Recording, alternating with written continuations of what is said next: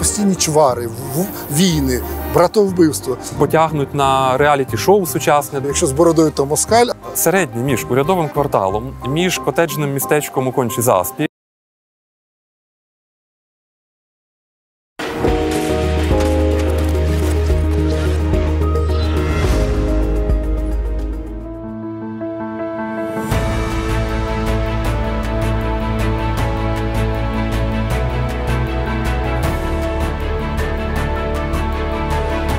Откуда єсть пошла руська земля?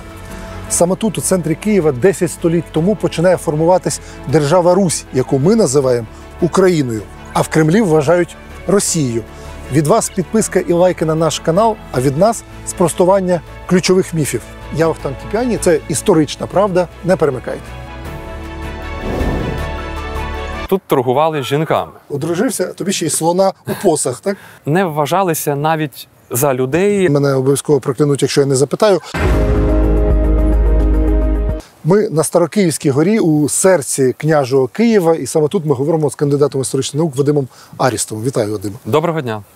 Е, от ми почали програму, і наші глядачі побачили, откуда є пішла земля руська. Там питання. Чи справді вона пішла звідси? Справді, е, ця гора, ці гори, Київ як такий, він став осередком, як тоді казали, е, руської землі. Він став осередком діяльності е, князів, яких ми називаємо Рюриковичами, е, князів, які поширили свою владу на територію Східної Європи, на сучасну північну західну Україну і далеко на північ. Якщо е, ми говоримо вже про місце, де починалися саме держави, де сидів тут поряд є князів, був князівський палац, за нами е, фундаменти першої кам'яної церкви, так. Так. десятинної.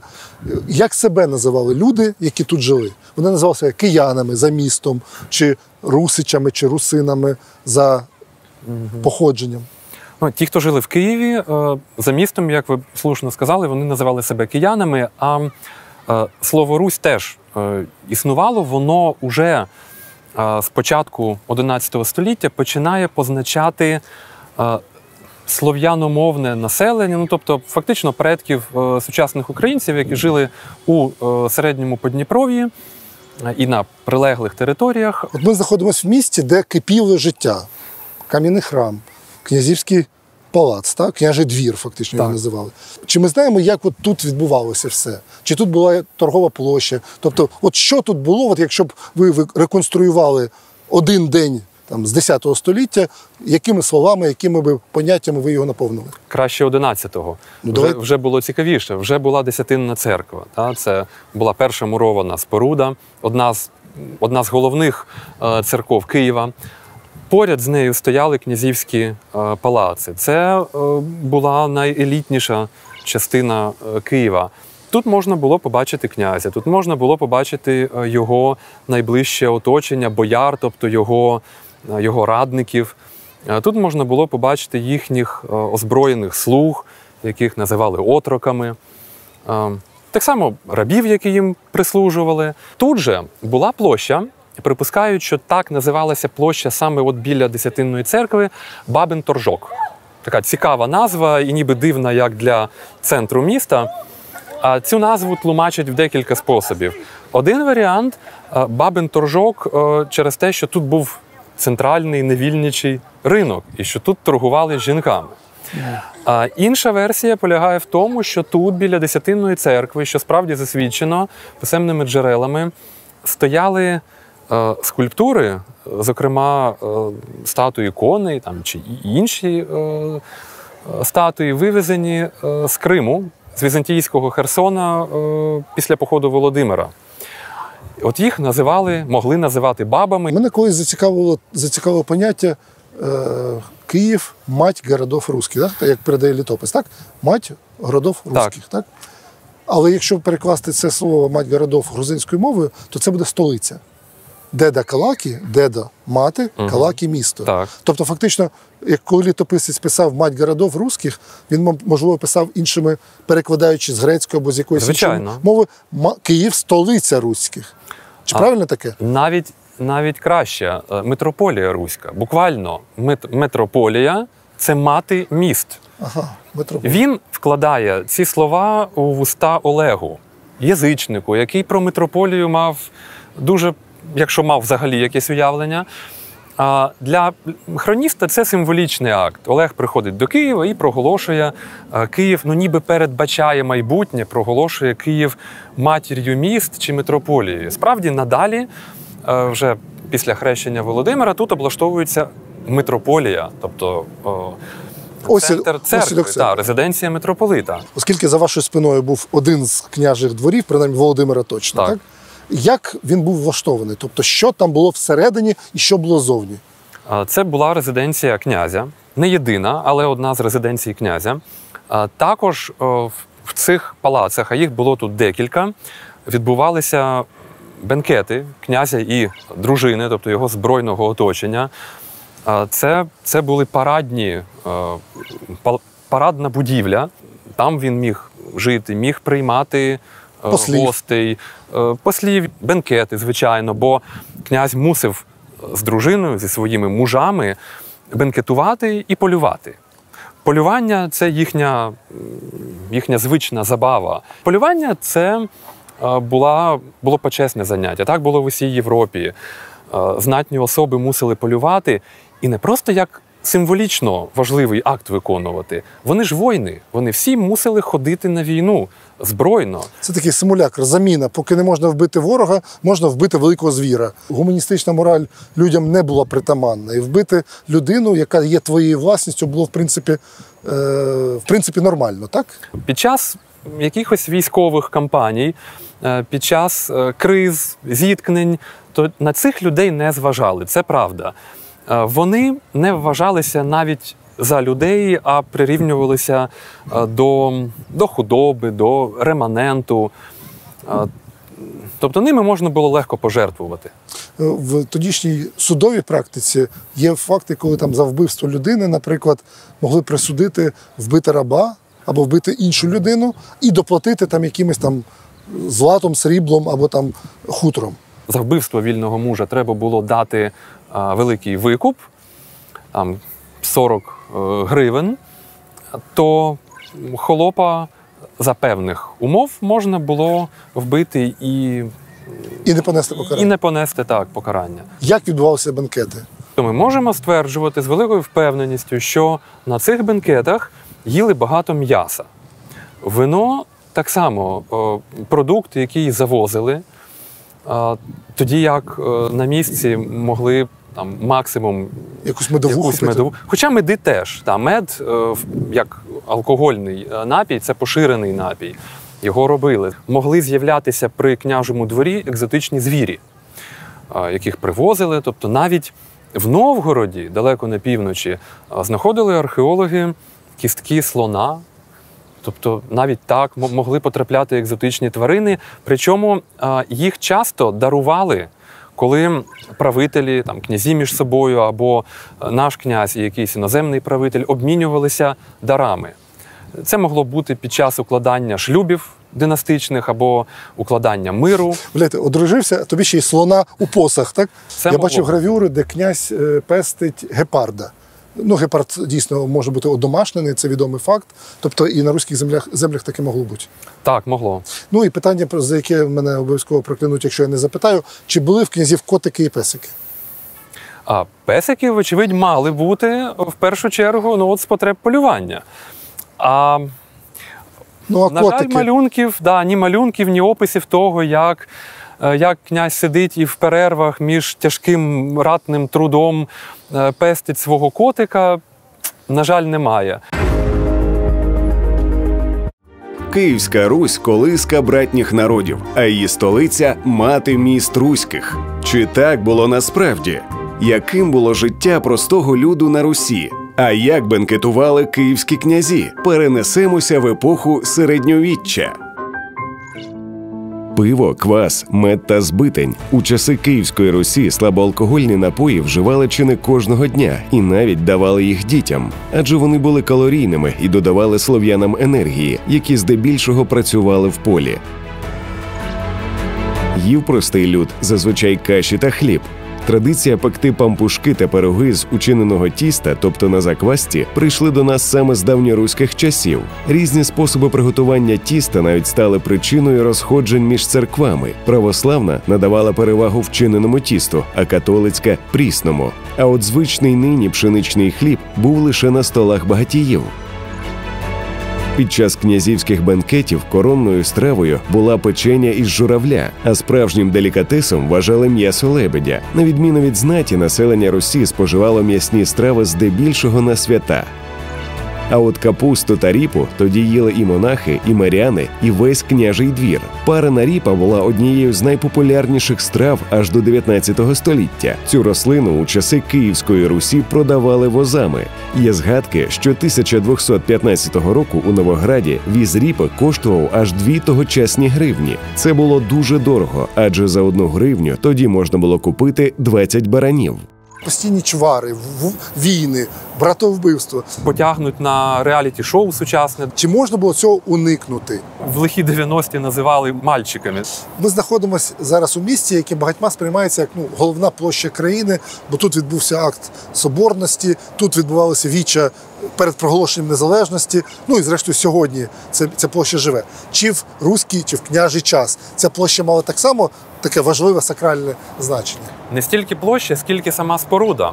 Софія Київська, собор е, Святої Софії, це була митрополича резиденція, тобто головна святиня, е, головний собор е, Києва і всієї Київської митрополії, або як її тоді офіційно називали Руської митрополії. Якщо ну, сучасними словами ну, інтерпретувати там літописи і так далі, означає, що влада там, князя була всезагальною, він керував всім, величезні території йому підлягали. А як було насправді? Влада князя от сягала там найдальших там сіл, хуторів і народів, які жили на території, як і на карті позначені Русь. А Це велике упередження про те, що існувала єдина монолітна давньоруська держава як цілісна адміністративна структура, от як нинішня держава. Е, В часи Володимира Великого чи Ярослава Мудрого володіння е, Рюриковичів чи там, руських князів слід уявляти радше як окремі острівці в східній Європі, але е, князівський рід розростався.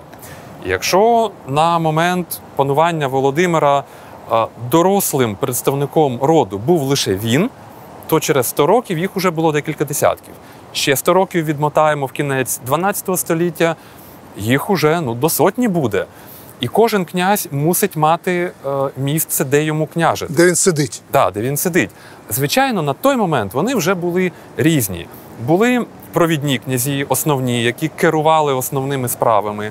Були е, молодші і взагалі маргінальні, з якими мало хто рахувався. Але всі вони були князі, В історії немає такого способу думання, що а якби, та? але оця роздробленість, оці постійні чвари, війни, братовбивство, чи можна було цього уникнути? Чи це був ну, необхідний період для витворення чи виростання держави? Це була нормальна річ. У нас чомусь традиційно сприймають е, ситуацію так, що була колись єдина держава, а потім вона роз, роздроблюється. Радше навпаки, роздробленість це початковий стан. А далі вже з часом починають формуватися стабільніші структури. І справді, вже на момент 13 століття, 14-го ми маємо вже сформовану е, мережу населених пунктів, вже якісь сформовані адміністративні одиниці. А Єдина біда, що тоді, принаймні на українських землях, падає е, з низки причин е, влада оцих традиційних князів Рюриковичів, і е, ці території опановують е, інші державці. Там польський король, якщо йдеться про Галичину, і е, князі Литовської династії, якщо йдеться про е, решту країни. Володимир, який починав все, він же ж починав з нуля. Е, Добре було тим країнам Західної Європи чи Південної Європи, е, які пережили панування Римської імперії, де були вже міста, навіть дороги римські, якісні, які досі служать, де вже була писемність, де вже були християнство вже було, монастирі, писемна культура, е, зародкові адміністративні структури, де землю вже було розподілено поміж землевласниками. А тут, з часів Володимира, ці всі речі створювали, створювалися вперше. Тінь. Перша державна релігія, яка фактично стає Звичайно. кров'ю, об'єднує всю країну. Дуже важлива річ державна релігія і е, інституція, церква як, як інституція, і Київська митрополія.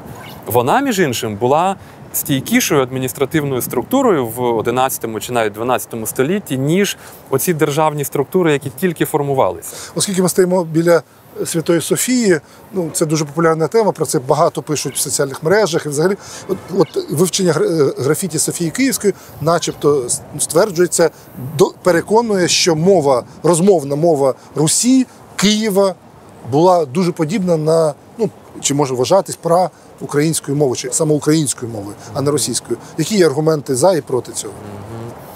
Аргументи були знайдені давно, і графіті тільки додали матеріалу. Е, Аргументом ще з 19 століття служили помилки е, в тодішніх рукописах. Писали старослов'янською мовою, яка була, хоча і близька, і зрозуміла, але все-таки не розмовна. Але люди ж були місцеві, пишучи, вони собі диктували те, що вони пишуть, і робили помилки в залежності від того, як вони, як в їхній живій реальній мові вимовлялися певні звуки. У 20 столітті з відкриттям берестяних грамот взагалі і в Новгороді, е, зокрема, стало зрозуміло, що е, єдиної розмовної давньоруської мови, ну як, як єдиного явища, яке було би е, однаковим, Ну від Переяслава до Новгорода Да, не існувало. Не було, да. Існує стереотип, що населення Русі було е, на загал безграмотним, хоча знову ж таки графіті київської показує, що навіть прості простолюдини залишали якісь нотатки, що означає, ну що книжність е, або принаймні е, грамотність була притаманна простим людям. От як сучасна наука відповідає на це запитання? А населення міст в цьому плані сильно відрізнялося від е, сільського населення. В містах е, з грамотністю було краще. В містах вже з середини 11 століття писемність поширюється. Але написати невеличке послання своєму там, родичу чи сусіду це одне. Я навіть А читав любовні записки. Так, абсолютно. Є, є любовні записки, і, е, і, сім, і там послання, які описують сімейні чвари, які потягнуть на реаліті-шоу сучасне. З новгородських прикладів ми знаємо епізод, коли, коли жінка, до речі, жінки теж е, залишали такі записки, послання, тобто вони теж вміли писати. Жінка пише своєму родичу про те, що її чоловік е, вигнав її е, з дому, обізвав нехорошими словами, і сестру її І обізвав. там нехороше слово написано. Е, написано. Е, обізвав і вигнав, причому аж два. Він її одним словом нехорошим, а сестру іншим словом нехорошим. І вона просить його: прийди, допоможи, розберися, якось порішай. Ну, тобто, от така брутальна життєва історія. Багато таких послань були пов'язані із е, боргами. Там, Віддай мені, а то я візьму княжого отрока, тобто княжу е, людину. е, Ну, чинов, чиновника фактично. члена його апарату, да, який виконував різні функції. Ну такий от отрок, ну це справді як е, ми називаємо, чи в, лихі 90-ті називали там, хлопчик мальчиками, да, от таку озброєну охорону там, олігархів чи великих бізнесменів. Тут те саме, це отрок. От візьми у князя отрока, він прийде. Він зі зброєю, він крутий, він тут розбереться. Є ще такий культ останніх років культ Анни Ярославни, освіченої дівчинки з Києва, яка їде у Францію, яка приносить з собою книжну культуру, яка вміє підписуватися. Е, Сучасна наука е, може відділити, де тут пізніше вигадки, а де справді факти про її життя. Є одна яскрава пізніша вигадка, дуже поширена зараз, е, про лист, який вона нібито пише е, батьку, і де розказує, які е, ці французи погані, немиті, неграмотні. А я така крута, освічена, приїхала, їх тут всьому навчила. Насправді е, цей лист е, це частина художнього роману російського початку 19 століття. До речі, такого собі роману, але цей сюжет, вирваний з контексту, був розтиражований і тепер дуже відомий. А насправді те, що ми знаємо, це оці е, її Ну, Анна Русинка, Русин, Анна е, чи Рі- Ріна. Регіна, да, це кирилична передача. Регіна це королева. Королева, так. Можливо, вона справді залишила ці, е, ці слова, а можливо, хтось е, із її оточення, бо Тобто з нею таке могло бути, що за королеву чи за так, звичайно. хтось підписувався, так? Звичайно, да. Бо з нею були точно грамотні люди, мав бути священник. Жінка не могла одна поїхати, тим більш такого високого рівня. З нею мало поїхати оточення. Але я не хочу відмовляти і Анні е, в такій можливості. Зрештою, е, її молодший родич Володимир Мономах навіть повчання написав. Тобто, князі, принаймні деякі, могли писати твори. Любовні інтриги, чвари та братовбивства. Життя на Росії було куди цікавішим сучасних реаліті-шоу. Чому хрещення киян відбулося під примусом? Як боролися з епідеміями в епоху середньовіччя? Чи були київські князі бороданями? Далі найцікавіше. Аби породичатися із візантійським імператором, київський князь Володимир був готовий на будь-що, навіть змінити віру. У ті часи шлюб із принцесою Анною забезпечував зміцнення давньоруської держави та престиж її правителю. Відтак затятий язичник прийняв християнство і отримав ім'я Василь. Одразу після себе київський князь взявся охрещувати і весь свій народ. Його посланці обійшли все місто, аби бува ніхто не насмілився уникнути хрещення. Влітку 988 року на березі річки Почайна зібралося більш як 10 тисяч містян. Охрестили всіх без винятку. Після цього князь наказав втопити у Дніпрі язичницьких ідолів. Відтоді Русь офіційно стала християнською державою. Проте Володимир Великий був далеко не першим, хто запровадив християнство на руських землях. Ще наприкінці 9 століття цю релігію прийняв київський князь Аскольд. Крім того, християнською була і бабця Володимира, княгиня Ольга. Взявши християнське ім'я Олена, вона майже 20 років самостійно правила у язичницькій державі. Якщо з бородою, то москаль, Середній між урядовим кварталом, між котеджним містечком у кончі заспі Україна не Росія. знаходили майстерню фальшивомонетників. Для глядачів ми знаходимося на межі, на кордоні, на валу або близько нього стародавнього міста, міста Ярослава. Вадиме, скажіть, будь ласка, чи відомо точно, якими були межі середньовічного Києва? А Це було велике місто на той час. Ми знаємо основні брами цього міста. Звичайно, золоті ворота, потім ляцькі ворота на території сучасного майдану незалежності. І ще одна брама, так звана е, так звані жидівські ворота на території нинішньої Львівської площі, верхнє так зване місто. І, звичайно, не меншою частиною був Поділ, нижнє місто. В верхньому жила переважно верхівка, еліта, е, хоча також і ремісники, але, мабуть, переважно ті, які працювали на цю еліту, жили на їхніх дворах, а от на Подолі проживало вільне населення, е, купці, торговці, ремісники. Е, І е, найактивніше життя, можна так сказати, е, кипіло саме на Подолі. А верхня частина була покрита е, монастирями, величними соборами, е, князівськими палацами. Тобто це був урядовий квартал сучасною мовою, так можна сказати. Так, це було щось е, середнє між урядовим кварталом, між котеджним містечком у кончі заспі е, і центром міста. Якщо коротко охарактеризувати, золоті ворота за легендою, вони були покриті сусальним золотом. Золото вони світили, і подорожні бачили здалеку і йшли на золоті ворота. Чи це відповідає правді? А їхня назва насправді походить від назви Золотих воріт у Константинополі.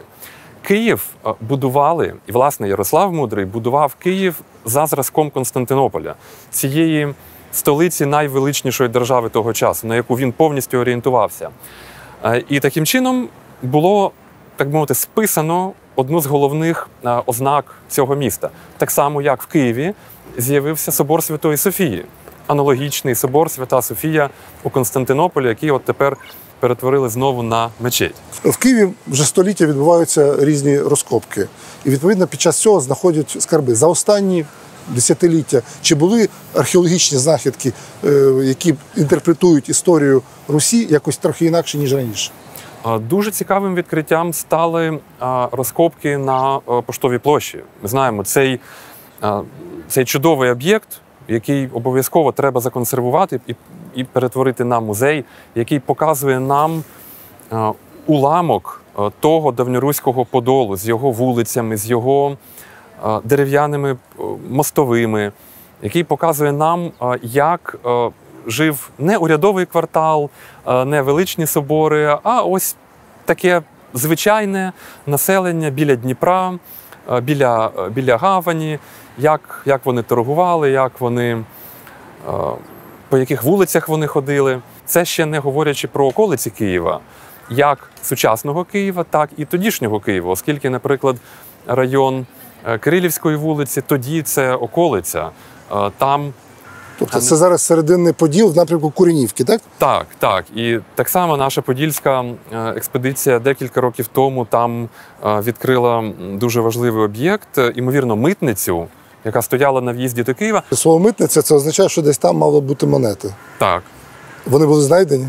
А там більше того, там е, е, знаходили, як це колеги інтерпретують, е, майстерню фальшивомонетників, тобто е, ознаки того, що тоді цим нечесним промислом активно кияни, та й не тільки кияни, займалися. А які гроші ходили в часи Ярослава? Бо сам Ярослав є на українських грошах, так? А які гроші він тримав у руках? А період Ярослава Мудрого важливий і перехідний. А ще його батько Володимир Великий і його брат Святополк, і він сам робили спроби карбувати власну монету.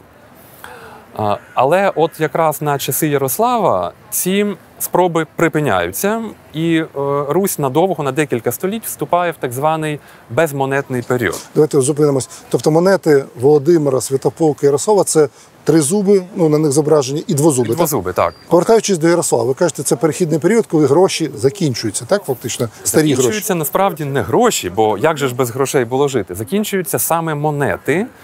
Е, І переважно в цей час е, виходить на сцену історії ота славетна гривна, від якої наші гроші мають назву. Цих е, гривен було три основні види: це Київська, Новгор- Новгородська і Чернігівська. Це були зливки срібла стандартної ваги. Причому основним була саме вага і, і еквівалент певного іншого товару, наприклад, шкурок Соболі або куниці, так? або, або, або куниці, та, ну, цінного звіра, зв'язаних в певні такі жмутки, еквівалент е, цього жмутку у вазі срібла. Тобто, от е, зважити це було дуже важливо. Е, І тут треба підкреслити, що на південних землях, тобто, ну от на землях сучасної України, північної і західної, система, оця грошово-вагова, відрізнялася від системи, яка панувала на півночі, в тому ж е, Новгороді чи на Суздальщині, Це, тобто верхньому одна з відмі- відмінностей того, що називається Україна не Росія. Чи були наші князі бородатими? Бо це для багатьох людей є таке принципове питання, бо вважається, ну і це вже тепер чи стереотип, чи наше політичне упередження викликане сучасним моментом, що, що наші князі були безбороді, а от російська історіографія чи іконографія їх робить бородатими, бо потім борода, власне, один з символів Росії. Як от ви, як історик, е, скажете? В X столітті мода е, русів, тобто ще тих скандинавів, які склали першу еліту давнього Києва, з яких вийшли перші Рюриковичі, вона була одна. В 13 столітті мода е, руської еліти вже була інша. Тобто мода змінюється. Це, це, це ми знаємо добре з нашого Ну, але часу. у нас на грошах не Рюрік, а Володимир, так. Ярослав. От вони носили бороди. Тут важливо інше, який елемент на його зображеннях е, монетних е, підкреслений. На золотих, золотих монетах, на златниках вбачають або там, невеличку борідку, або дуже випнуте підборіддя. Але на срібниках такого ніби не помітно, але важливо те, що на всіх монетах домінантою є вуса. Тобто е, в цей період, е, мабуть, більш поширеною модою були, були саме вуса. Але в 13 столітті мода змінюється. Далі, 16 століття, е, українські князі того часу, там Острозькі, наприклад, інші, вони теж носили бороди. Хоча шляхетська мода того часу вже е, передбачала радше вуса. І для них борода це була ознака е, їхнього князівського стану, їхньої приналежності до старовинного роду. Одним словом, ви, за- ви заспокоїте частину наших глядачів, бо є таке знову ж таки стереотипне оперед, що якщо з бородою, то москаль. Пустими вулицями середньовічного міста поволі йде чоловік у довжелезній накидці з торбою у руках. Хворий переступає поріг монастиря і розуміє, що звідси він може уже не повернутися. Із 11 століття монастирі стали першими лікарнями на Русі. Найвідомішим монастирським лікарем того часу вважали ченця Агапіта, що служив у Києво-Печерському монастирі. Він зцілював не тільки простих людей, а й бояр і князів. До нього навіть звертався Володимир Мономах. Чернець на відстані поставив київському князю діагноз і призначив йому лікування. Одужавши, Мономах велів нагородити лікаря, однак Агапіт грошей за лікування не брав. Лікарів в часи Київської Русі називали лічцями або гойцями. Найбільш затребуваними були хірурги, адже через численні воєнні конфлікти доводилося часто ампутовувати кінцівки. Більшість хворіб у ті часи лікували цвітом липи, березовим соком і медом. Епідемії на Русі називали пошестями або мором. Аби запобігти поширенню пандемії, хворих намагалися ізолювати. Заражені міста зачиняли на карантин, а мешканці запиралися у своїх будинках. Аби зупинити поширення пошесті, тіло померлого заливали дьогтем, а предмети, до яких він торкався, спалювали на вогнищі.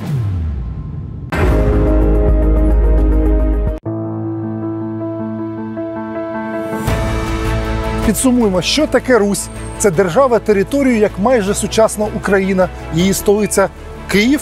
На її монетах тризуби. До заснування Москви лишається ще майже два століття. Там поки що на болотах кумкають жаби. От така історична правда. Підписуйтесь на наш канал, ставте лайки, коментуйте. Побачимось.